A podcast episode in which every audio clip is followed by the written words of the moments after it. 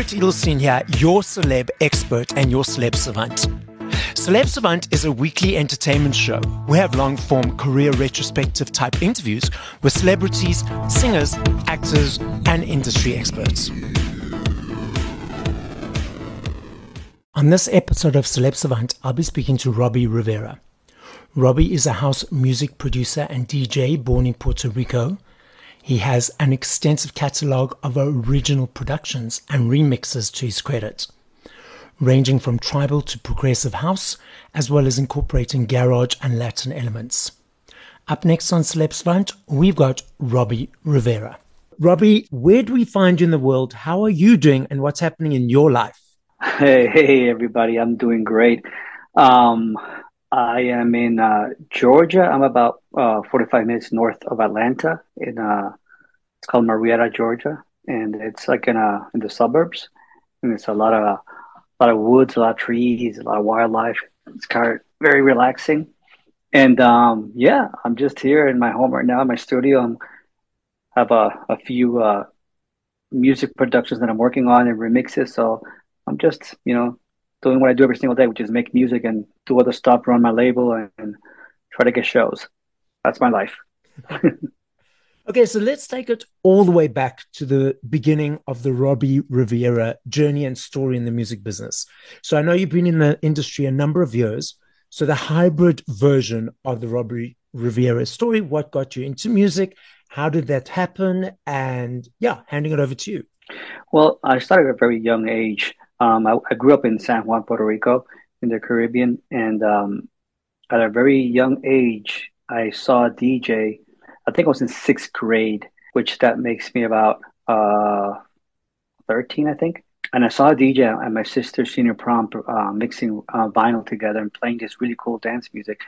And he was mixing it live, and he wasn't like I was sitting right next to him with my parents, and I saw mixing music together flawlessly with no break in the middle. And I was like, wow, this is really cool. And I used to listen to the music on the radio a lot. And the radio there always be a break between songs. And I was like, why is this guy playing music and there's no break in the middle and he's just, just mixing it perfectly and everybody's enjoying it. And I'm like, I was just intrigued.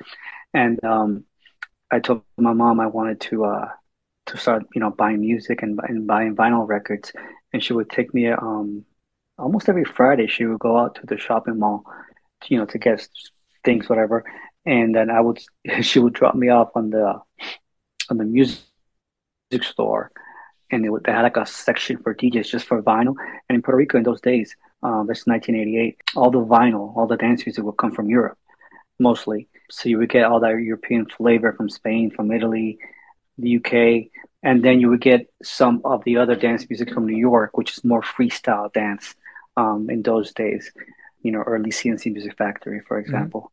Mm-hmm. And um, yeah. one day I was um, uh, a boombox with a cassette yeah. and a recorder, and and I was listening to a to a song on the radio, and I was recording on the tape, and I decided to just pause it at a certain section of the song while I was listening to it live, and then I just waited until they played it again on the radio, and then I removed the pause button on a certain section of the, of the song. Mm-hmm. So basically, I was editing. I was editing. I was trying to create my mix. It's a file called Rock Me Amadeus. I mean, from back in the day. Yeah. That was a song I was trying to to repeat repeat some of the sections of the vocal. And I was really young. I was like, I don't know, yeah, was seventh grade or whatever. I was like, well, this is really cool. I can make my own edits. I can make my own version because it just sounded cool to me. So I told my mom, "Can you take me to the music instrument shop, you know, so I can speak to somebody there and tell them the following. So my mom took me and I told the guy that works there, okay, listen, I want to extract the vocals for the songs on the radio and I want to do my own, I want to add my own music to it. I only had a drum machine that a friend lent me and a reel-to-reel recorder to make editing music. So the guy looks at me in the shop and he tells me, well, you can't do that. You know, you have to you have to get the master recording tape from the original band and go to a recording studio and do all these things that I was like, what? Oh man, that sounds like a lot of work. All right, so okay, so thank you. and my the guy was like laughing, you know. And then when I went home, you know, I just continued learning how to um, create beats and rhythm on, on different drum machines that a friend of mine, a neighbor, a good friend of mine, Jorge, that he, he, he had all these instruments. I had, I did have a, I did play live drums. So I had a, a set of a drum kit in my house, plus my turntables and all that stuff. So yeah, so I was like really trying to figure out how to, how to, how to make my own versions.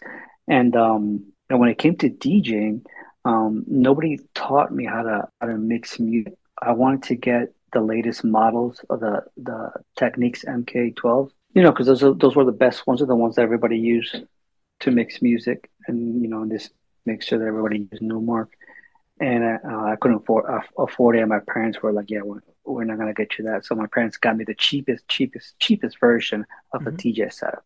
You know, which one of them didn't even have pitch control. So then eventually they got me a better turntable, two turntables, and I was mixing two songs, just playing with them, and suddenly they were both on the same beat. And it was a, a record, a track from Erasure and a track from New Order. And they were all perfectly synced together. I'm like, whoa, that's how you they do it. That's our, so that's so you have to put the kick drum with this kick drum at the same time and keep it there without even moving around and use the pitch to keep it there perfect. And that's the art of mixing. So I learned that by myself and I was like, whoa, this is great. And then from there on, you know, through through middle school until I graduated, all I did was was a DJ in the weekend and whatever parties I would get booked at, house parties, school parties, weddings, whatever it was, and um and I continued buying records and you know one thing I used to do a lot was um read the credits from records and start to learn who are all the producers and the people editing the music and the labels and I was really intrigued with all that. I was like, this is so cool. So um when I graduated from high school at 17 or I think it was 18, I told my dad I wanted to uh, to study music production and studio recording, you know, and I was blessed that my father was able to to pay for my school. And he told me, okay, go, I'll send you to production school, and then you have to get a regular degree at a, regular university and get something serious because you know, that's just a hobby in case it doesn't really work out. And then I went through the whole drama of trying to get into school because in those days you had to learn how to play an instrument. You had to play an instrument to get into music production school. Well, there mm-hmm. wasn't really that much music production school, but you had to go through a music school, and there you you would take business business courses and studio recording. But you had to learn how to have uh, learn how to play music and read music. I didn't know anything about that. I still don't.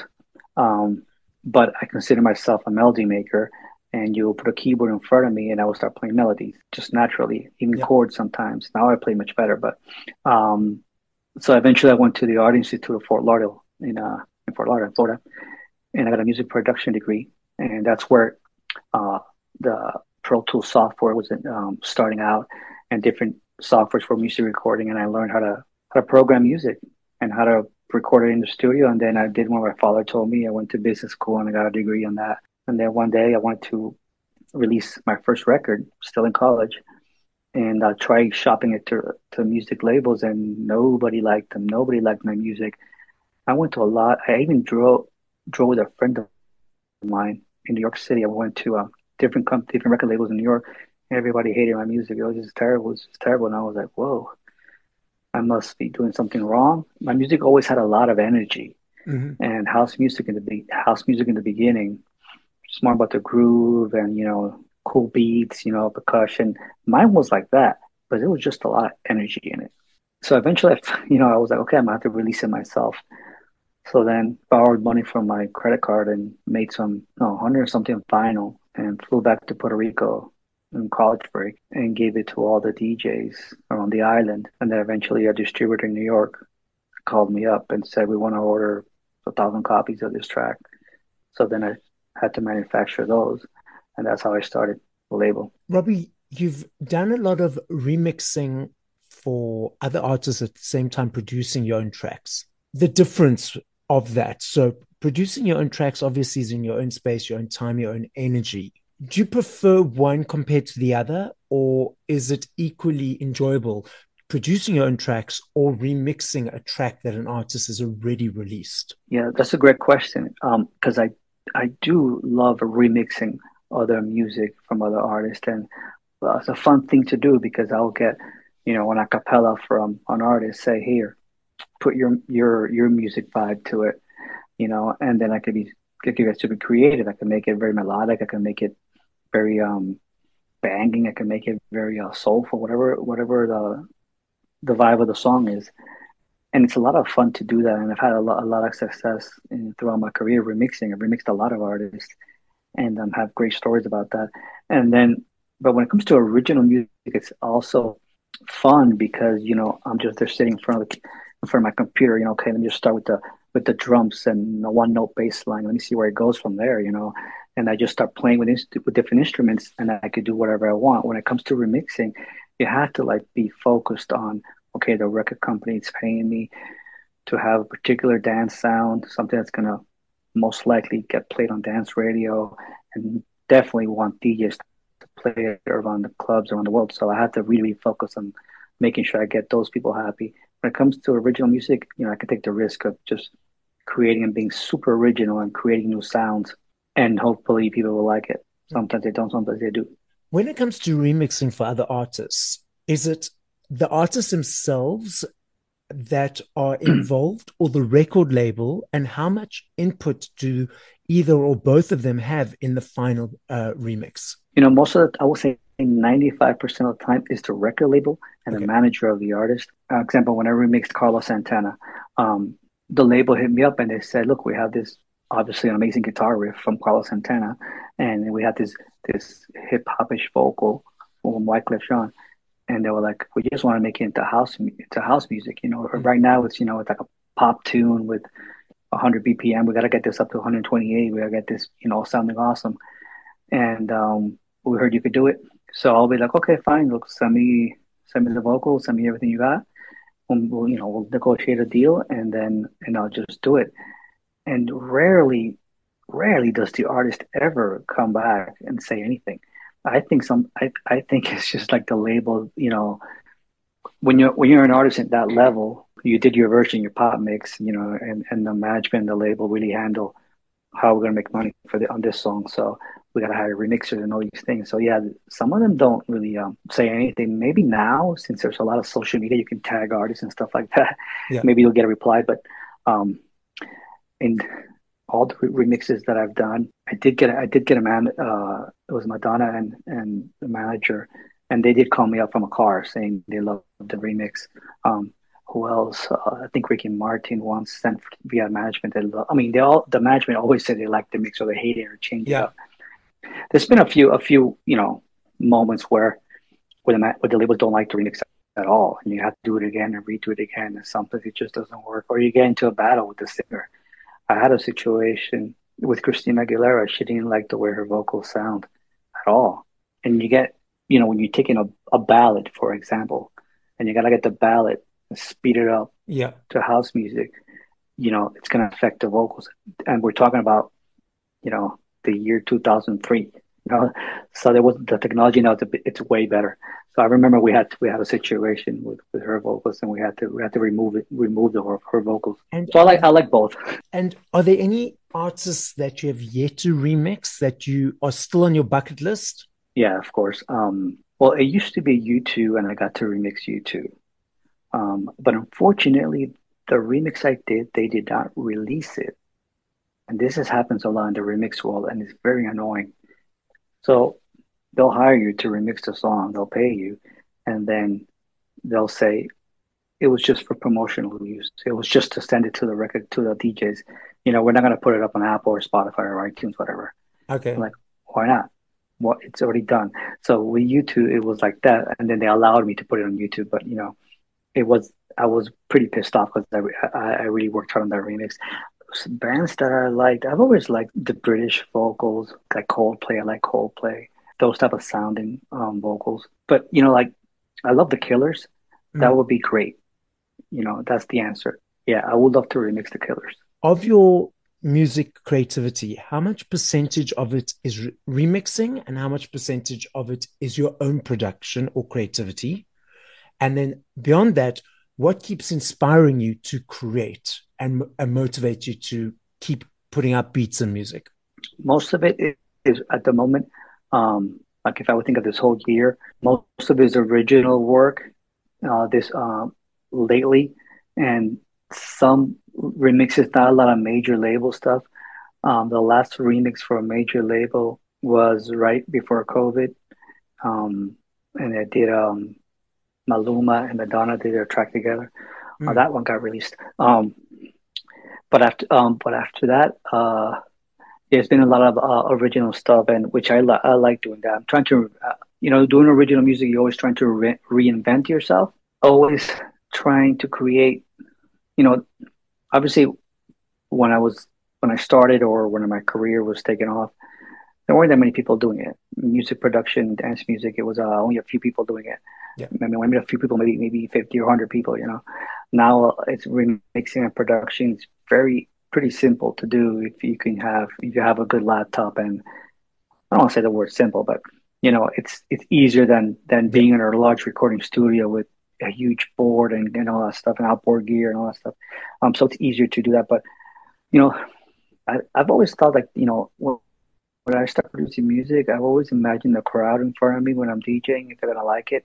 I tend to like focus a lot on the on the people dancing while I'm performing. So I'll be like staring out there and seeing how they're reacting to this certain sound, to that certain sound. And as people stop dancing and go to the bar, I'm like, okay, this is not good. You know, this it didn't keep them there. So um, I remember all those moments when I started making music, and um, I really don't want anybody to leave the dance floor. Yeah.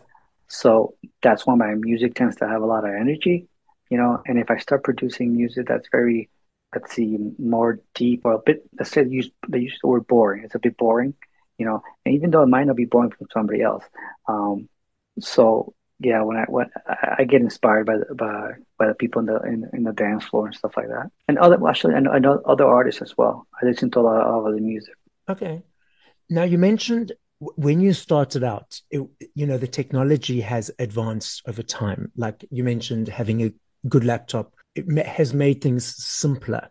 And it, not putting any other artists down in any what what way but you find that the fact that you've had the experience of having to do it as you mentioned in the studio and the board and growing over time with the advancements of technology and what's come about it's allowed you a deeper understanding of the way the music works and put together yeah, for sure. Like when when I when I officially started my like music production, my career, I did not. Ha- I mean, I did learn. I was trained to work in a big studio. I was always a bit scared to work in those huge boards. I will let other people work with that. So when it came to for me this music, I wanted to use as less equipment as possible because it was like intimidating for me to have a lot of a lot of a lot of gear.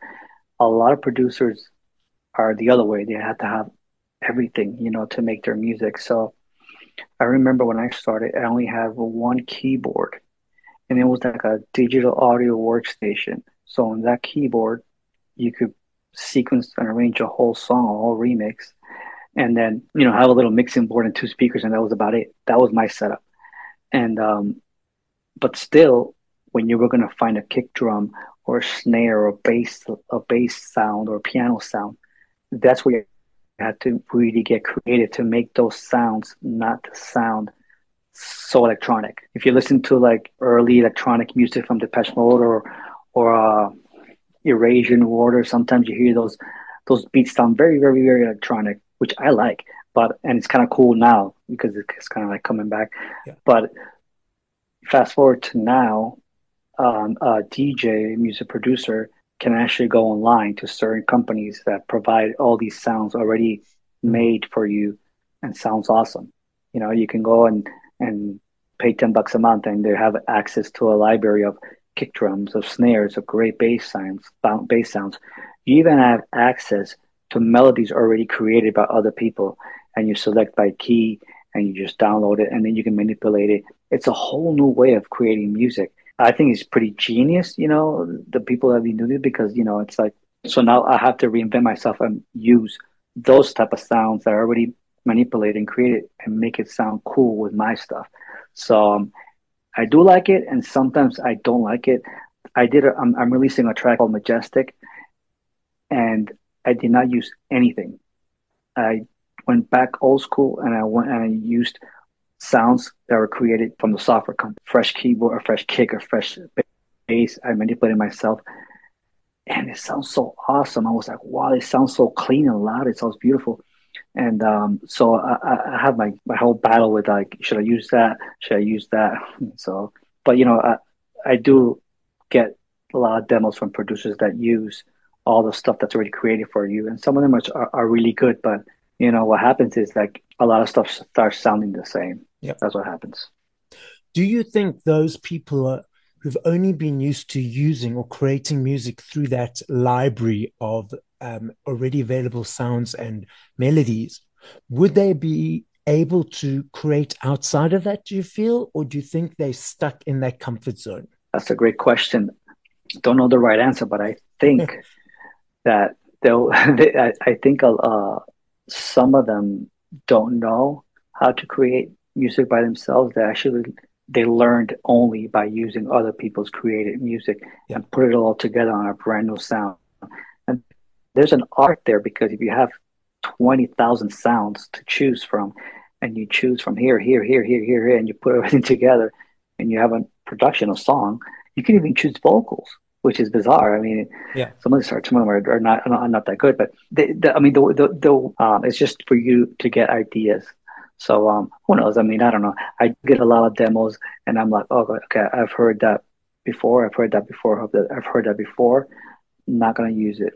And if you really want to get technical on this, so in dance music, so many people use these sounds that when you, as, as a label owner, where when you're distributing the music and you put them up on the platforms, for example, YouTube, you need to monetize your mm. song, you know, make some money out of it. But then that's that percussion loop or that bass sound was used by 20 other artists. Yes. YouTube uses a con- content ID thing and it recognizes, oh, you stole this bass line from this okay. guy. I'm like, no, that guy stole it from that guy, and that yes. guy stole it from the actual the, the company where you bought. So it could. It, so now, for example, I did a track and that I uh, did a deal with with Spinnin' Records, which is Warner, and, and I did it with a friend of mine, and he he had used a few loops from you know that was from the company that, that created them, and we had we had to tell Warner these are the exact loops and the exact identification. So when they put it up on YouTube or whatever, it doesn't clash with other people. So that's that. Sometimes I tell artists man, just don't use anybody. Just try to create your own, you know, mm. so we don't get to that drama. So I'm going to put you on the spot. I love playing a lot this people game. don't know that. I know the answer to this question okay. will be different if I asked you in five minutes, 10 minutes tomorrow, or three days' time. But if you had to choose five songs by other artists that you'd play now after this interview, what would those five songs be? And by whom? Five songs from yeah. any, from okay from any artist, any genre, any decade.